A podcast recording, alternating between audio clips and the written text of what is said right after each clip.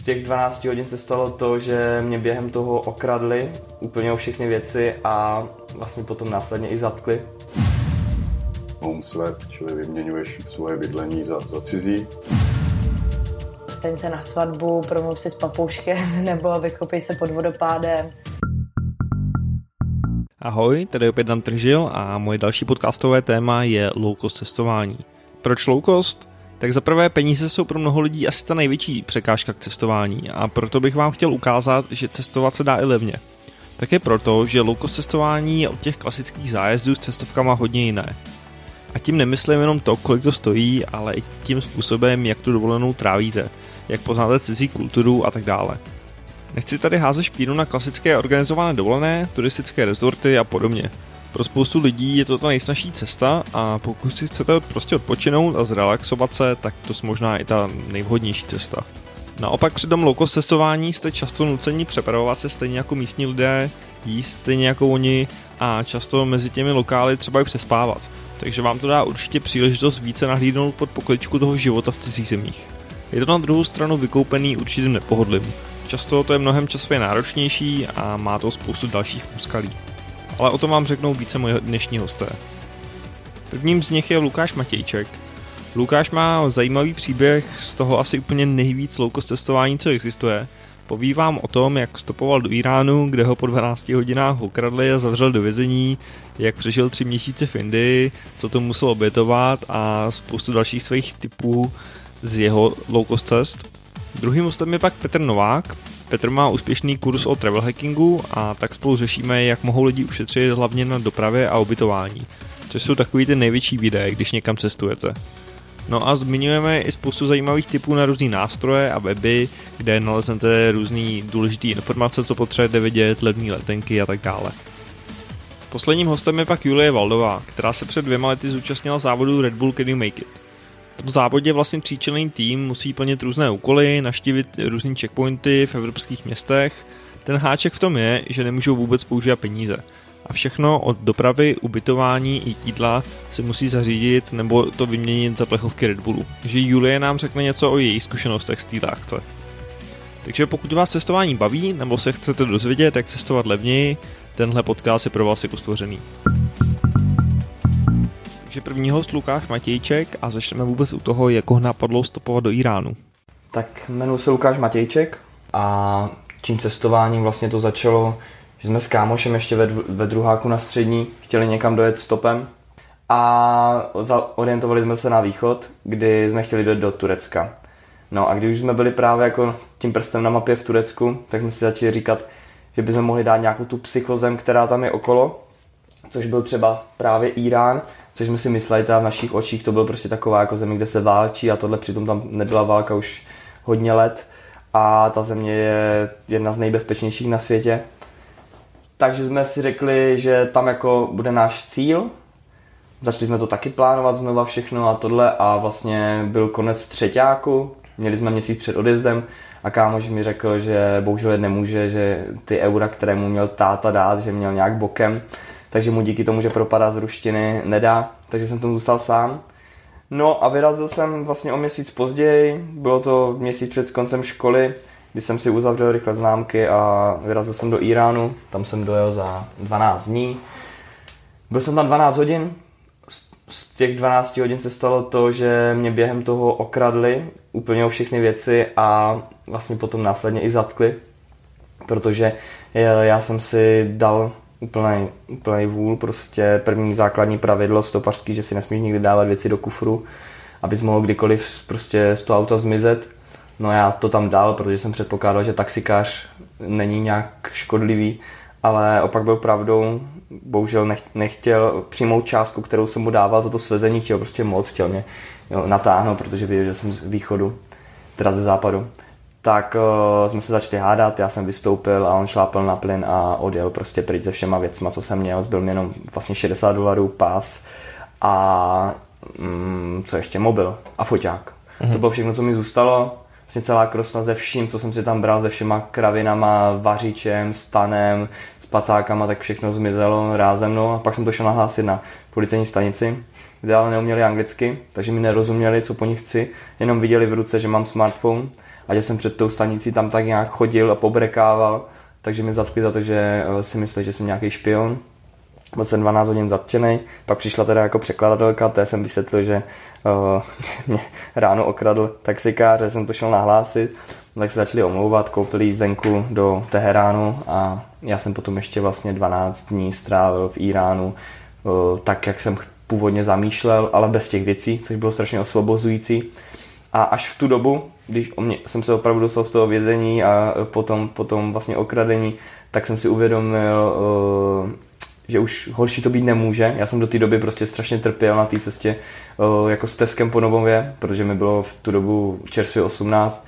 Nikdy jsem nebyl takhle sám vůbec pryč a představa prostě vždycky, jak jsem jel z té Ostravy, tak jak jsem byl na té cestě, tak jak jsem měl před sebou furt několik vlastně stovek kilometrů, tak to bylo tak stresující a tak jako hrozný pro tu moji psychiku, že jsem fakt jako brečel denně jsem brečel a až vlastně mě okradli a zatkli, tak až potom, když už jsem neměl žádné věci skoro sebou a začal jsem cestovat po tom Íránu, tak jsem si uvědomil, že už horší to být nemůže, začal jsem si to konečně užívat, no.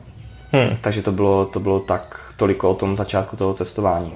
No. Jo, takže to byla taková první zkouška jako doopravdy low cost cestování vlastně, když no, ti jako zbylo. To bylo low cost takovým stylem, že jsem si vzal na tu cestu, protože jsem prostě všechno utratil za tu výbavu, protože jsem nechtěl být jako překvapen nějak a chtěl jsem mít všechno podchycený, všechny kvalitní věci jsem si kupoval, jo, takže stan prostě za nějakých 7 000, byl to expediční stan prostě, který jako má vydržet někde na ledovci prostě přikurtovaný, já jsem si ho bral do pouště prostě, dal jsem si spacák, který byl do -15, protože jsem se dočetl, že tam vlastně na poušti je ta denní amplituda, nebo tak nějak, že vlastně tam klesá ta teplota až nějak k nule, takže jsem tohle znal ze školy, takže jsem chtěl být zase, nechtěl jsem být překvapen, takže zase byli to takovej spacák, který stál asi 6 000, takže jsem utratil prostě veškeré peníze, které jsem si nějak do té doby šetřil z brigád a zbylo mi 4 000 na celou cestu, prostě na ten měsíc, co jsem měl být, prostě jet z té Ostravy do Íránu a zpátky, jsem si bral 4 000.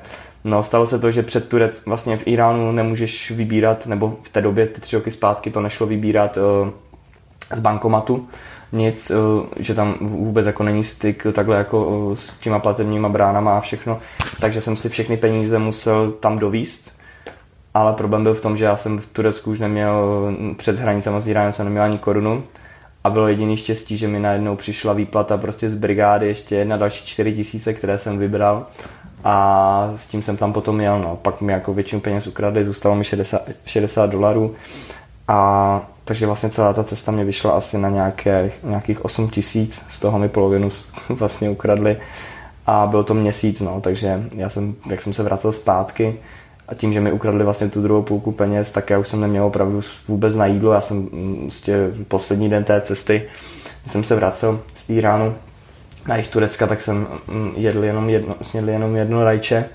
Večer pak na jihu Turecka jsem dostal obrovské křeče, já jsem neměl kde spát, takže jsem spal na pláži, pochcal mě tam pes a ještě do toho jsem se tam svíjel v křečích, protože jsem neměl vůbec žádné jídlo v sobě. A jediná záchrana v tom mém snažení byla ta, že zrovna v tu dobu, kdy já jsem opouštěl Írán, byl můj táta s bráchou na dovolené na Kypru, což je vlastně na jihu Turecka. A já tam měl letět s nima na ten Kypr. Ale oni to kupali půl roku dopředu, já jsem jim pak řekl, že jdu do toho Íránu a to už nešlo stornovat, takže mi vlastně furt platila ta letenka zpátky. A vlastně z Íránu, z hranic s Íránem a Irán-Turecko jsem 1300 kilometrů ustopoval vlastně za jeden den až na jih Turecka. Tam jsem přespal a trajektem jsem se dopravil úplně za opravdu poslední peníze na Kypr. A tam jsem strávil 14 dní ještě stál toho z bráchu na dovolené. No. No a ta druhá cesta byla právě, že jsem měl na půl roku do Indie a do Nepálu. No a tam jsem si bral teda 20 000, no. To, že jsem to zvládl, zapříčinilo tím, že já jsem první čtvrtrok byl v Nepálu, kde jsem učil dětská angličtinu a tam jsem bydlel v podstatě zadarmo, jedl zadarmo, protože to bylo dobrovolnictví, takže za tu moji činnost tam v té škole, tak jsem mohl bydlet s rodinou a jíst vlastně s nima. A vlastně tohle bylo jako úplně skvělý, protože mi pak na tu Indii ty další 3 měsíce zbylo asi nějakých 15 000 a za ty jsem teda jako tam žil ty 3 měsíce.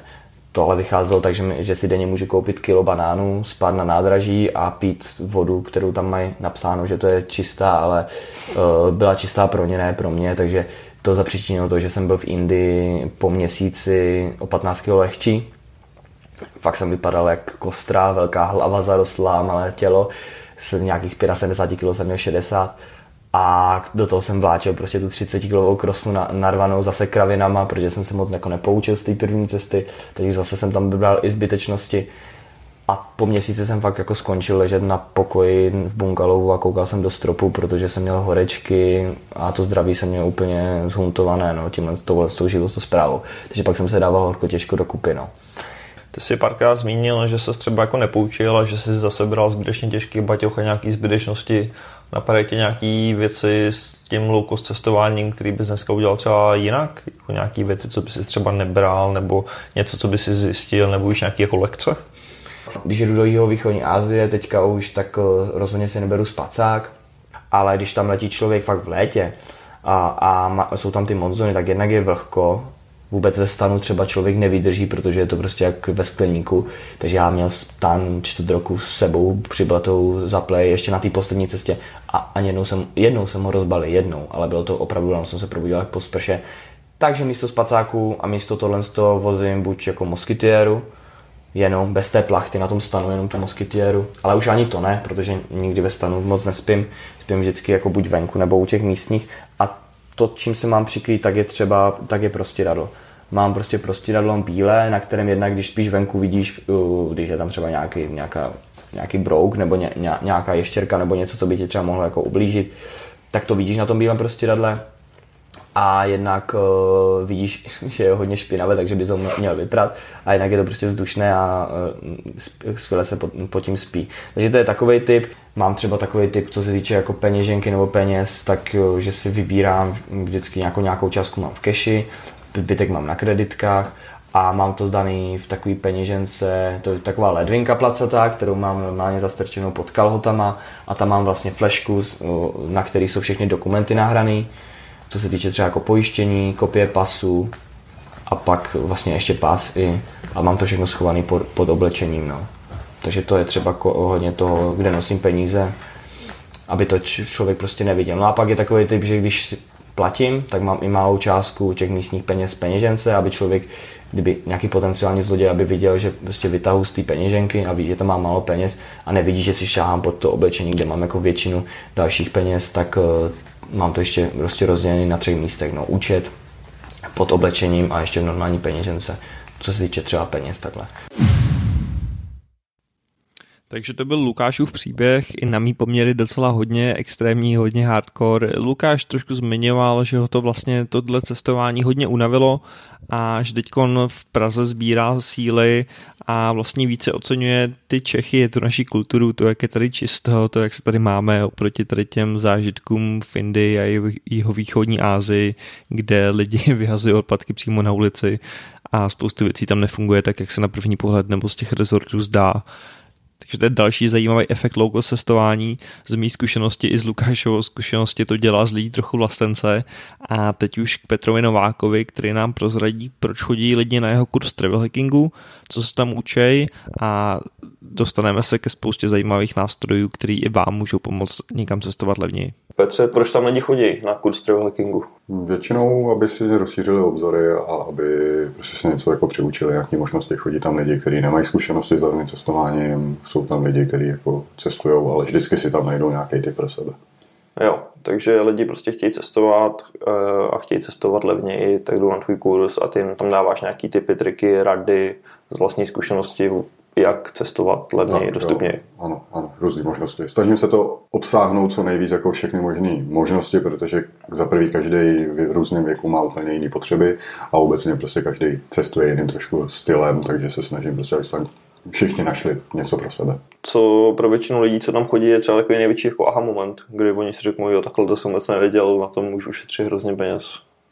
No, ten má právě díky těm potřebám každý někde jinde, takže někdo prostě je v pohodě s letenkama, jakože tomu celkem rozumí a zjistí, že prostě je schopný bydlet úplně jinak, jiným způsobem a třeba ušetřit na ubytování. Někdo to má s těma letenkama. Většinou jsou to 2 věci, letenky a ubytování jsou takový největší náklady na cestě. A jsou nějaký univerzální typy třeba na ty letenky? Prostě chci letět, já nevím, zítra, nebo chci letět v příštím půlroce do mý vysněný země a jak k tomu bez přistupovat, abych tam letěl za co nejlevnější? Pokud mám toho půl roku, tak jako univerzální typ by se dal použít teďkom aplikace, která prostě hlídá jakoby různé akce na dané destinace, takže si tam zadáš klíčovou frázi, kterou chceš, takže zemi, která tě zajímá. A vlastně jako v okamžiku, kdy se objeví nějaká akce na tu zemi, tak ti přijde notifikace do mobilu a ty jsi schopný to nějakým způsobem na to reagovat. Ono je to tam složitější podle toho, jak daleko chceš letět. Když se půjdeš pohybovat do 6 000 kilometrů, tak budu hledat letenky jinak, než když se budu pohybovat dál a chtět letět za oceán, tak třeba využiju spíš té aplikace do těch 6 000 kilometrů přes AZR vyhledávač, to není žádný velký problém, prostě si to najít. Je to hodně o tom, že bys člověk měl být jako flexibilní a být ochotnej si klidně někam popojet na to letiště, stejně tak se vracet třeba na jiné letiště, protože se mu to v velké množství případů prostě vyplatí. Ty jsi říkal asi, že prostě jedna z základních nějakých předpokladů toho low-cost cestování je být flexibilní, že to ti samozřejmě asi může ušetřit spoustu peněz. Určitě. Co se týče právě té cesty a nákupu letenek, tak pokud prostě člověk nemá aspoň nějakou flexibilitu, tak v ten okamžik je omezený konkrétním termínem a ta pravděpodobnost, že zrovna na ten termín se tam někde něco vyskytne zajímavého cenově, je mnohem nižší. Takže samozřejmě to je jako ta flexibilita, že plus minus prostě 10 dní si to může posunout, nebo plus minus měsíc. A je mi jedno, jestli pojedu na 20 dní nebo do 27 dní. Je velký benefit. Dá se pak třeba ušetřit i nějakým způsobem na dopravě, když už jsi v té destinaci? Když jsem v té destinaci, tak se dá určitě jako dopravě, pokud se chci pohybovat dálkově a tak rozhodně jo, a tak jako využívat té lokální místní dopravy, no. Tam zase, jaký mám potřeby, tak jako místo taxiku na letišti z letiště si vezmu nejlevnější asi jako MHD nějaký místní, a něco mezi bude asi Uber a nejdražší bude taxik prostě, no. Dá se nějakým způsobem ušetřit třeba i na hotelích a ubytování, jsou nějaký jako služby, portály, kde si to můžeš koupit s nějakou výraznou slevou třeba? Tak klasika je takový to Airbnb, který prostě vychází často levněji, nikoli vždycky, ale já mám hrozně rád, jako když člověk někam jede na díl, tak najednou se ti ty možnosti strašně jakoby rozšiřují, když jsi někde na dlouho. Když jsi někde na 2 týdny, tak prostě potřebuješ využít ubytovacích služeb, které jsou takhle jako krátkodobě, ale samozřejmě jako jsou tam alternativy vždycky, které můžou být třeba v případě, že máš bydlení, který jsi ochotný nabídnout, tak nějaký home swap, čili vyměňuješ svoje bydlení za cizí, v ten okamžik prostě jakoby je to levný. A případně samozřejmě může jezdit jako couchsurfer, ale to taky není pro každýho. A když jsi někde na dlouho, tak většina lidí sáhne po Airbnb pronájmu, jo, třeba na měsíc, na 2, ale v každém místě lokálně většinou existuje něco podobného, jako jsou u nás S-reality, podnájmy pokojů a podobné věci. A v zásadě jde o to jenom, když neumím ten jazyk, tak si to prostě přes Google přeložit, podnájem bytu, pronájmy bytu, hledat ty lokální servery a pak prostě díky Google Chromu, který to dneska celý překládá, tak vlastně seženeš výrazně levněji ještě než na Airbnb, prostě klasický byt třeba na 2 měsíce. Mm-hmm. Jo, a nebo si můžeš podnajmout jenom pokoj prostě u někoho, což se taky často dělá, že jo, na delší dobu. Jo, ale když se bavíme třeba vyloženě o tom krátkodobém cestování, myslíš, že je lepší se to ubytování řešit předem nějak na internetu, nebo prostě dojet na to místo a pak se až rozlížet na místě a začít se ptát lidí a koukat, kde co je a tak dále? Je to zase o destinaci hodně a i o tom, kdy tam jedu, protože všude jsou nějaké sezony, všude můžou probíhat nějaké akce. Já jsem teď byl 3 měsíce na Kanárech, kde probíhal v únoru festival, nebo karneval vlastně po Gran Canarii. A tam prostě sehnat ubytování na místě hrozný problém v ten okamžik, protože je to drahý, takže čím víc dopředu, tím líp. A když zase člověk přijede do Asie, tak tam člověk sežene ubytování mnohem líp, když si ho domluvá přímo na místě ideálně, takže je fajn si prostě zarezervovat hotel jenom na 2-3 noci a v ten okamžik, kdy tam člověk přijede, tak začít řešit ubytování na místě na delší dobu. Mm-hmm. Ale ty se super dostal k tomu travel hackingu, možná mě napadá. Jako to je takový termín, já jsem si úplně nevím, jestli on se hodně používá ve státech, v Evropě to znamená trošku něco jiného, ve státech to bylo spojené s lítáním za letecký míle, což u nás se prostě nějak moc ani nedá využívat, pro většinu lidí je to nedostupný. A já se k tomu dostal, protože jsme kdysi dávno měli cestovní agenturu, kde jsme zprostředkovávali ubytování Čechům do zahraničí, hlavně zahraničních klientům do Čech, dělali jsme incoming, tím jsme začínali. A já jsem viděl, mě hrozně vadilo, jakoby, že vlastně jsme to nabízeli strašně draho a viděl jsem, že jsou tam alternativy. A začal jsem jakoby řešit, jaký tam jsou alternativy, protože to byla nějaká naše konkurence i a prostě začal jsem se o to zajímat. A sám jsem samozřejmě i cestoval, takže jsem využíval těch nejlevnějších možností a vlastně jsme měli partnery, kteří nabízeli byty po celé Evropě. A já jsem říkal, že já tam přesně stejně nebudu bydlet, protože je to hrozně drahý a radši si to zajistím nějakým způsobem jiným sám. A vlastně tím, že jsem se v tom pohyboval, v tom biznise a hrozně mi vadilo, jak je to vlastně drahý, tak jsem zjistil různé další možnosti, jaký jsou. A samozřejmě jsem chtěl taky ušetřit, dostat se někam co nejlevněji, abych tam mohl strávit co nejdéle času. Jo. Možná mě napadá ještě z hlediska těch nákladů, ty jsi říkal, že nejvíc je většinou ta letenka a to ubytování. Je tam pak ještě nějaká jako velká část, která se dá třeba nějak chytře jako minimalizovat ty náklady? Doprava, ubytování a strava jsou takový ty tři největší prostě jakoby položky, které máš v rámci nákladů. A u toho jídla jako minimalizace, ono je dobrý jako o tom přemýšlet jako celku.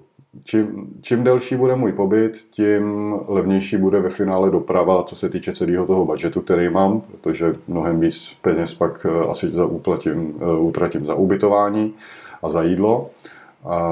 A co se týče toho jídla, tak v případě, že budu bydlet sice v hotelu, tak je to fajn, ale zase jako hotelu se úplně neuvařím třeba a bude mě stát hodně peněz jídlo. Takže je lepší přemýšlet tak, OK, pokud je tam drahé jídlo na ulici třeba a v restauracích tam, kam jedu, tak si asi budu radši vařit. A v ten okamžik potřebuju bydlet tak, abych byl schopný si vařit. A třeba si něco připlatit za bydlení, ale pak jako výrazná úspora je zase v tom jídle a ve vaření. No. A co se týče nějakých lokálních jako, nebo jídla klasicky jako v tom místě, když chodí člověk po restauraci, tak je nejlepší, že si chodí tam, kam chodí místní. No. Jo, ale mě z toho jako vyplývá, že vlastně všechny tyhle věci hrozně záleží na té lokalitě, že všude máš jinou cenu jídla venku, jinou cenu ubytování, někde se vyplatí vařit, někde se nevyplatí vařit. Jak ty si třeba ze začátku řešil ty informace tady ty? Jako jak zjistit, když někam chci jet, kolik tam stojí věci v průměru a tak dále? Jo, na to existuje hrozně fajn server, který se jmenuje Numbeo, je to numbeo.com a tam vlastně jsou náklady na život na celém světě, jakoby, a je tam, lidi to tam zadávají, plus ten člověk, který je nějaký bývalý zaměstnanec Google, který to udělal, tak tahá prostě z různých dat nebo z různých částí světa a statistických úřadů data. A tam jsou náklady na život na tyhle ty jednotlivé položky, takže když tam jedu, tak vidím prostě, co mě stojí jídlo v průměrné restauraci, co mě stojí kafe, kola, pivo a jsem schopen to porovnávat třeba mezi dvěma městama mezi sebou, takže Praha versus Bangkok třeba. A hned jako tam vidím procentuální rozdíly a vidím, že prostě v Ázii bude asi levnější jít na ulici a neřešit to, že si budu vařit. Někde prostě jinde to může být zase jinak. To samé, co se týče dopravy a všech prostě věcí. Jsou tam i třeba pro turisty informace, nějaké porovnání hotelů, cen, případně i prostě pak jako nějaký nájmy a tak. Takže vlastně všechny ty data jako dostanu z Numbea a podle toho, není to už vždycky 100%, ale dá se s tím velice dobře řídit, protože já nevím, africké země mají samozřejmě náklady na život hrozně nízký, ale když tam přijedu jako turista, tak se nikdy nedostanu na ty ceny, na které se dostávají ty místní. Jasně. To se mi docela líbí na vlastně Nomadlist, to Nomadlist.com. Nomadlist.com, no. Kde vlastně oni ty ceny se snaží porovnávat, že jo, jako pro jako turisty nebo jako expat, nebo jako pro ty nomády, kteří jsou tam na delší dobu. No. Já to na kurzu taky doporučuji lidem, kteří vlastně jedou na kratší dobu, protože jsou to nějaké ceny, které se týkají právě přesně těch lidí, který víc jako turistů, jo, nebo když jsou tam třeba jako na delší dobu jako expati. A říkám jim, že jako i když tam nejedou jako nomádi, nejedou tam pracovat, tak pořád jakoby ty data, které ten Nomadlist má, jsou hodný i pro takovýhle lidi. Jo, mně se líbí, že tam mají i takový ty pokročilí, který možná jsou 100%, ale takový ty ukazatele jako bezpečnosti a kvality internetu a průměrného počasí a další věci, které by prostě spoustu lidí mohlo zajímat. Určitě, no. Jestli se tam domluví anglicky třeba, pokud umí a tak. No. Jo. Napadá tě ještě nějaký další takhle jako užitečný server nebo nástroj? který používáš. Tečnej server. Já jsem zmiňoval tu aplikaci, tak to je hrozně fajn, ale ta se jmenuje Nejrychlejší letenky. Uh-huh. A co se týče serveru a nástroje Nomadlist, Numbeo, český server hrozně fajn je Cestolet, to dělá kamarád, kde velice rychle zjistím o dané destinaci nějaké jako základní věci, jako kdy je tam sezóna, takže jako kdy tam je, jestli tam bude pršet, nebude pršet. Je tam pár základních dat, co se týče srovnání právě třeba jídla a tak podobně. A já nevím, porovnání třeba ubytování, cena na Airbnb. Je to takový jako v rychlosti na té země člověk dostane všechno, co potřebuje, jestli potřebuje očkování a takovýhle věci. Je to celkem fajn server. Jsou fajn hrozně srovnávače ubytování, jako třeba Hotels Combined, kde vlastně on porovnává napříč jednotlivý hotely, které inzerujou na mnoha dalších serverech, jako je Booking, Hotels a tak dále, tak ten Hotels Combined vlastně vezme jeden hotel a porovná ho napříč všema těma serverama, nebo i apartmán a zjistí, kde je tam nejlepší cena. Takže to byl Petr Novák a jeho užitečný tipy o travel hackingu a na závěr Julie Valdová, která nám poví o Red Bull Can You Make It soutěži, o tom, jak to probíhá, co tam je důležitý, jak se to dařilo jim, protože oni byli vlastně nejúspěšnější český tým a taky zjistíme, jaký jsou zážitky z cestování Evropou úplně bez peněz. To Can You Make It samo o sobě prostě měla 3 části bodování, protože je to soutěž. Ta první část byla reakce na sociálních sítích, což znamenalo jak lajky a sdílení. A za to byla jedna sekce bodů. Další část byly ty checkpointy, které byly rozesetý po celé Evropě a podle toho, jak těžká byla jejich dostupnost, tak byly obodovaný. A právě na každém tady tom checkpointu, stejně jako na začátku, jsme vždycky dostali prostě pakl Red Bullu, který jsme potom měli teda tradovat za všechno, co nám bylo potřeba. A pak ta poslední část, to byly úkoly na cestě. Stylu dostaň se na svatbu, promluv si s papouškem, nebo vykopej se pod vodopádem a takové věci. Bylo tam teda vlastně jako zakázaný používat peníze během toho cestování? Jo. Úplně. Takže tak prostě... Měli jsme u sebe zapečetěnou obálku, kdyby náhodou něco, ale tu obálku jsme na konci museli odevzdat a kdyby nebyla zapečetěná, tak bychom propadli. A telefony jsme neměli. Měli jsme jenom jeden telefon, skrz který jsme právě sdíleli ten jako social media content a vlastně byli ve spojení s centrálou. To bylo jediný. Jako uvědomila jsi třeba, jako, že to jde? Jako potom, víš, jako, protože mi přijde, že to musí být jako hrozně zajímavý zjistit, že se vlastně jde dostat jako do Paříže vlastně úplně bez peněz. Jo, to jsem si určitě uvědomovala, akorát jsem nikdy neměla jako nějak potřebu volit stopování třeba jako způsob cesty, nebo spíš způsob cestování. Jo. A vzhledem k tomu, že jako spíš cestuju jako s více lidma než sama nebo v páru, tak... Jasně, no. Tak to nemá moc smysl. No. Ale jinak jako já bych strašně ráda jela prostopovat Balkán třeba prostě, nebo jak ten stop je úžasný v tom, že se prostě nevyhneš tomu, aby se jako komunikoval s lidma, který v tom prostředí, který ty chceš procestovat, žijou. Takže jako je to taky prostředkem, jak jako poznat tu zemi a i zvyky, ale jako tady jsme byli fakt tlačený těma vnějšíma okolnostma, ne že no, tím, že jsme si ani nemohli jako koupit lístky na autobus, ani lístky na vlak a všechno to mělo být jako tou výměnou, tak ten stop byl jako jediný možný řešení. Ale stalo se nějaká příhoda, kterou pamatuješ třeba z toho? Já si pamatuju, že francouzský dráhy vydali normálně jako generální prohlášení o tom, že nemají pouštět žádný stopaře zadarmo do vlaku, když se chýlilo ke konci a všech těch 155 týmů jako mířili do Paříže. A jinak to bylo jako spousta takových malých příhod. Ale pro mě to nejpříjemnější zjištění bylo, protože to bylo že v roce 2016, kdy jako ten vlivem všech teroristických útoků a toho jako pocitu nebezpečí, který prostupoval celou společnost, jak jsem si říkala, jako jestli náhodou to třeba kor ve Francii, která jako těma a Španělsko, že má taky jako v druhé polovině minulého století ke konci zkušenost s velkou teroristickými útokama, tak spíše se nebudou jako mít strach ty lidi. A vůbec jako naopak, jak ve Francii, tak ve Španělsku byli prostě všichni jako strašně otevřený A nevím, jak by to bylo, kdybychom pouze stopovali, protože tím, že jsme měli jako ten příběh a měli jsme ten stejnokroj a všude ty badge, kde už jsme byli, tak ty lidi se na náma tak jako slitovali, že teda, když nemáme peníze a nemáme co jíst, že nám třeba koupili jako bagety a tak, ale nevím, jestli by to mohlo být něco jako obecně platného pro lidi, kteří ty peníze opravdu nemají a opravdu chtějí jako low cost cestovat. No, takže vy jste neměli ani peníze třeba koupit si jídlo, nebo takhle všechno jste museli. Všechno přes Red Bull. A vůbec jsme neměli problém, jako byli jsme prostě pořád přejedený, každý večer jsme popíjeli s nějakýma místníma lidma, každý večer jsme měli kde spát, jako v bytech a snad jednou jenom v Ženevě, což byla úplně jako nejhorší zkušenost ze všech, prostě protože Švýcaři a protože Ženeva je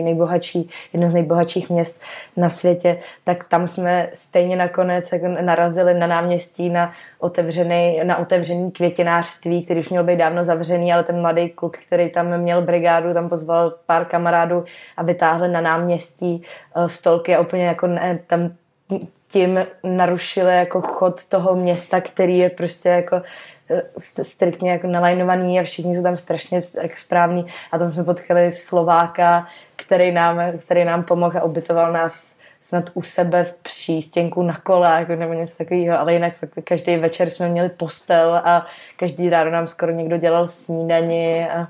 Hele, jaký myslíš, že jako ten trik se k tomu dostat, víš, protože vím, že spoustu lidí si říká, jak je to možný, jako, že budu někde stát u cesty a když někdo jako zastaví, tak já mu nabídnu jako Red Bull, jestli se v něj můžu vyspat, nebo myslíš, že musíš jako za těma lidma aktivně chodit a nějakým jako vyprávět ten příběh, nebo o čem to je?